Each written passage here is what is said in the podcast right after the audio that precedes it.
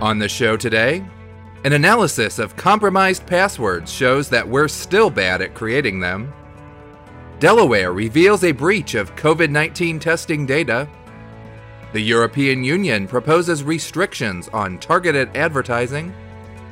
Our scam of the day is a money giveaway from a supposedly famous basketball player. And today's tip gives you five ways to spot hidden cameras in your hotel room or Airbnb rental. All of that and more is coming up on the November 23rd, 2020 edition of Cybersecurity Made Personal.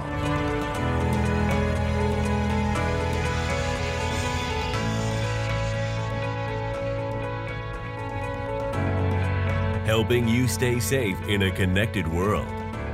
This is Cybersecurity Made Personal.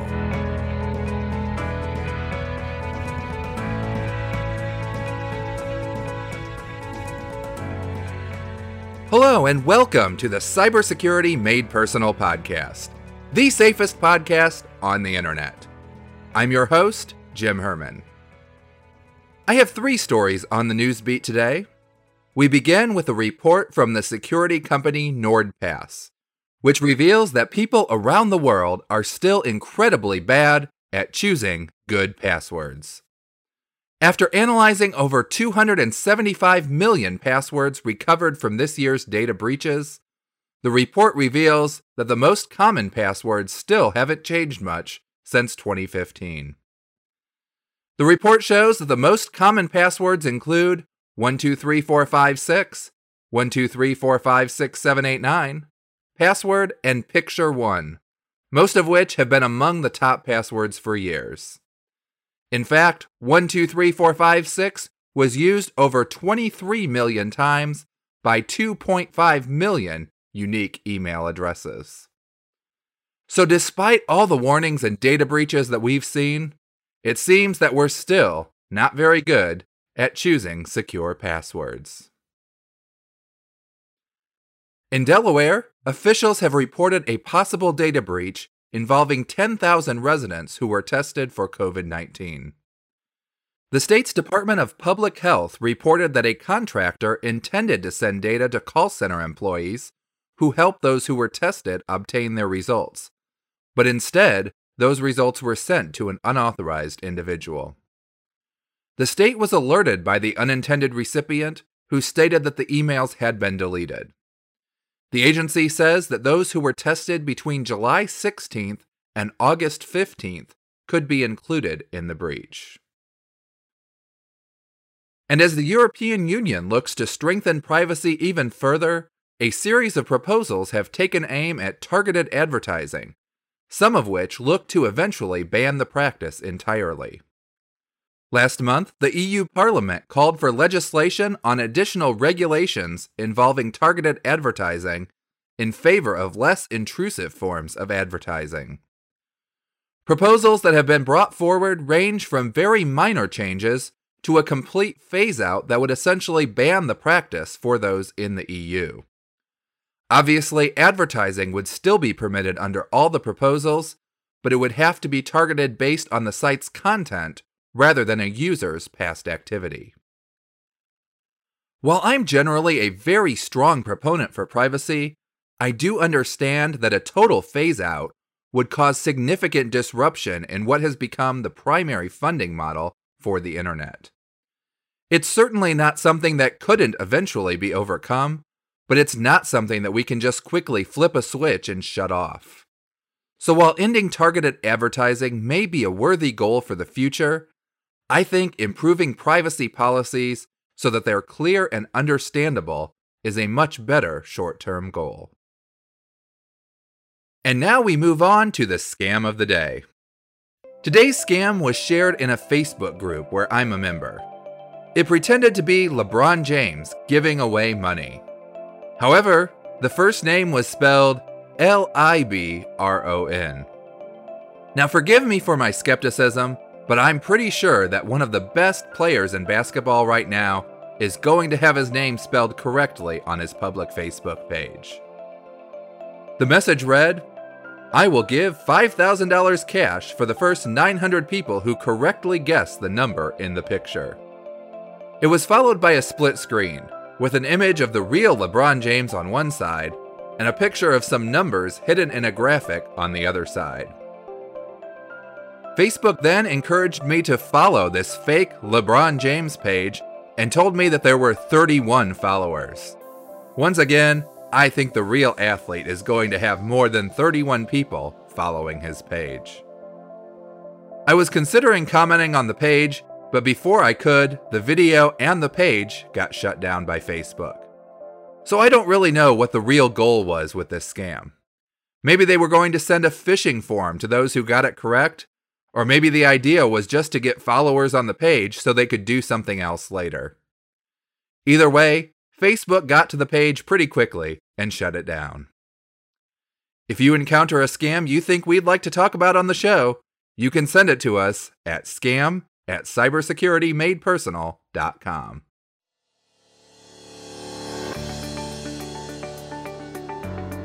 And now it's time for our cybersecurity pop quiz. Each episode, I'll ask you a question in the field of online security or privacy, and it's your job to figure out the right answer. Today's question is once again a multiple answer question. And the question is Which of the following items are likely to happen if you use a password manager? A. The password manager will make it easier to sign in by autofilling your passwords. B. The password manager won't be fooled by fake phishing sites. C. The password manager won't update your password when you change it. D. The password manager will remind you of sites where you have an account so you can delete it if you no longer need it. Or E, the password manager will get hacked and expose all of your passwords. The correct answer will be revealed in next week's episode. But if you want to know it right away, you can go to cybersecuritymadepersonal.com slash pop quiz to find out if you're right. Plus, if you submit your guess on the website, regardless of whether you're right or wrong, you can be entered to win a $25 Amazon gift card when we conclude season 2 in February. But your guess to this question must be submitted before the next episode is released at 8 a.m. on Monday, November 30th. For official rules, visit cybersecuritymadepersonal.com slash quiz rules. Last week's question was, which of these steps should you take before you sell, donate, or dispose of an old device? A. Move everything to the trash can or recycle bin and empty it. B. Back up your data before doing anything else. C. For a phone or tablet, encrypt the device before you perform a factory reset. Or D. Remove any memory cards you've added to the device. Now, initially, I intended for all of these to be correct except for A. But after I released the episode last week, I realized that you should also do A, but you need to go further. Emptying the trash or recycle bin does not delete your data. It only deletes references to that data from the computer. If you can find the exact spot where that file was stored, you can still find the file there. So if you're disposing of a device, I recommend you either remove the hard drive and destroy it, or that you download a program that will overwrite the information in all the open areas of your drive. That's the best way to make sure your information remains secure.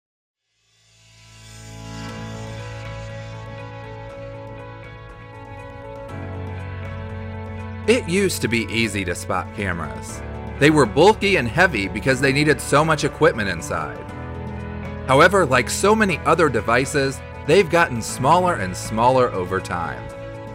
Now you can hide a camera in almost anything, even a pin.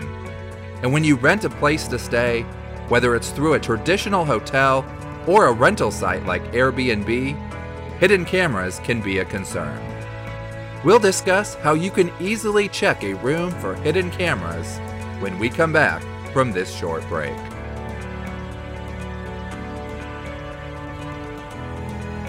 If you have a cybersecurity question you'd like to know the answer to, you don't have to wait for an episode about it. We want to hear from you. whether it's a question you have or a comment you want to leave us about the show. You can reach us by email at info at cybersecuritymadepersonal.com or you can leave a voicemail at 859 968 9399, option 2.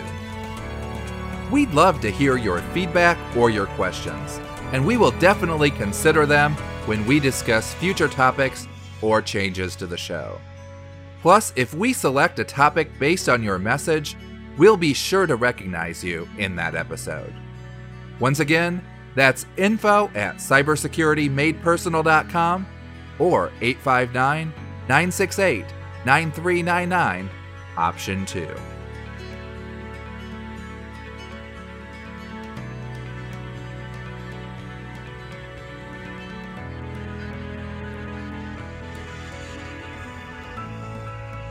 Have you ever felt like you're being watched? Nowadays, it's easy to feel like everything you do online is being tracked and used to monitor you. But when you stay in a hotel or you rent someplace through a site like Airbnb, recording devices now are a legitimate concern. Last year, students from a high school in Madison, Wisconsin found hidden recording devices in some of their rooms. The cameras were hidden in fake smoke detectors and air fresheners that were added to the group's room prior to their arrival. While it was eventually determined that a teacher associated with the group was the one responsible, it became a very well known example because it involved minors and it occurred in the United States. A few months earlier, hidden cameras in a South Korean hotel recorded over 1,600 people over a span of several months. Almost 4,000 people had registered on the site that livestreamed these hotel cameras, and over 100 people were paying $45 a month for extra features on the site. And in 2018, a couple on a Carnival cruise found a camera pointed directly at their bed. Carnival says the camera was not plugged in and could not have been recording, but the couple was understandably upset nonetheless. You might be tempted to let all of these incidents make you paranoid, but it's important to remember that these are all extremely isolated incidents. There's very few incidents involving hidden cameras, especially when you consider that there are 150 million rentals each year in the US alone. You shouldn't tear apart every item in the room looking for hidden electronics before you can feel safe in your rental. But this also isn't a threat that you can completely ignore, especially if you rent through alternative sources such as Airbnb. While hidden cameras are possible in a hotel too, it's going to be a larger problem if you're renting a place from individuals rather than a large corporation. So, here are some ways that you can check for hidden cameras when you arrive at a rental. First, if you're renting on Airbnb or a similar site, check the listing for mentions of cameras. People can use cameras in certain parts of Airbnb rentals, but they must be specifically identified on the listing so that you can see them before you book. Obviously, cameras in certain areas, such as the bedroom or bathroom, are prohibited. The listing must also indicate whether active monitoring takes place. However, if you didn't take the time to carefully review the listing, you might be surprised if you find a security camera in the place you rented, even when it is disclosed. Second, once you've arrived at your rental, do a quick scan of the area for cameras. Know what most of the common surveillance cameras look like and check for those inside. Then look for any items that seem out of place. For example, if you're in the bathroom, and a hotel has dispensers for soap and shampoo, but there's also a shampoo bottle sitting on a ledge in the shower, you might want to examine that shampoo bottle a little bit more carefully. You may also want to check out the electronics for signs of cameras. Since every camera is going to need power and some will also need a data connection, electronic devices make good places to hide cameras. Nothing will seem suspicious about a lamp plugged into the wall but that lamp could also be powering a camera hidden in the base. And finally, stay aware of the most common items that include hidden cameras.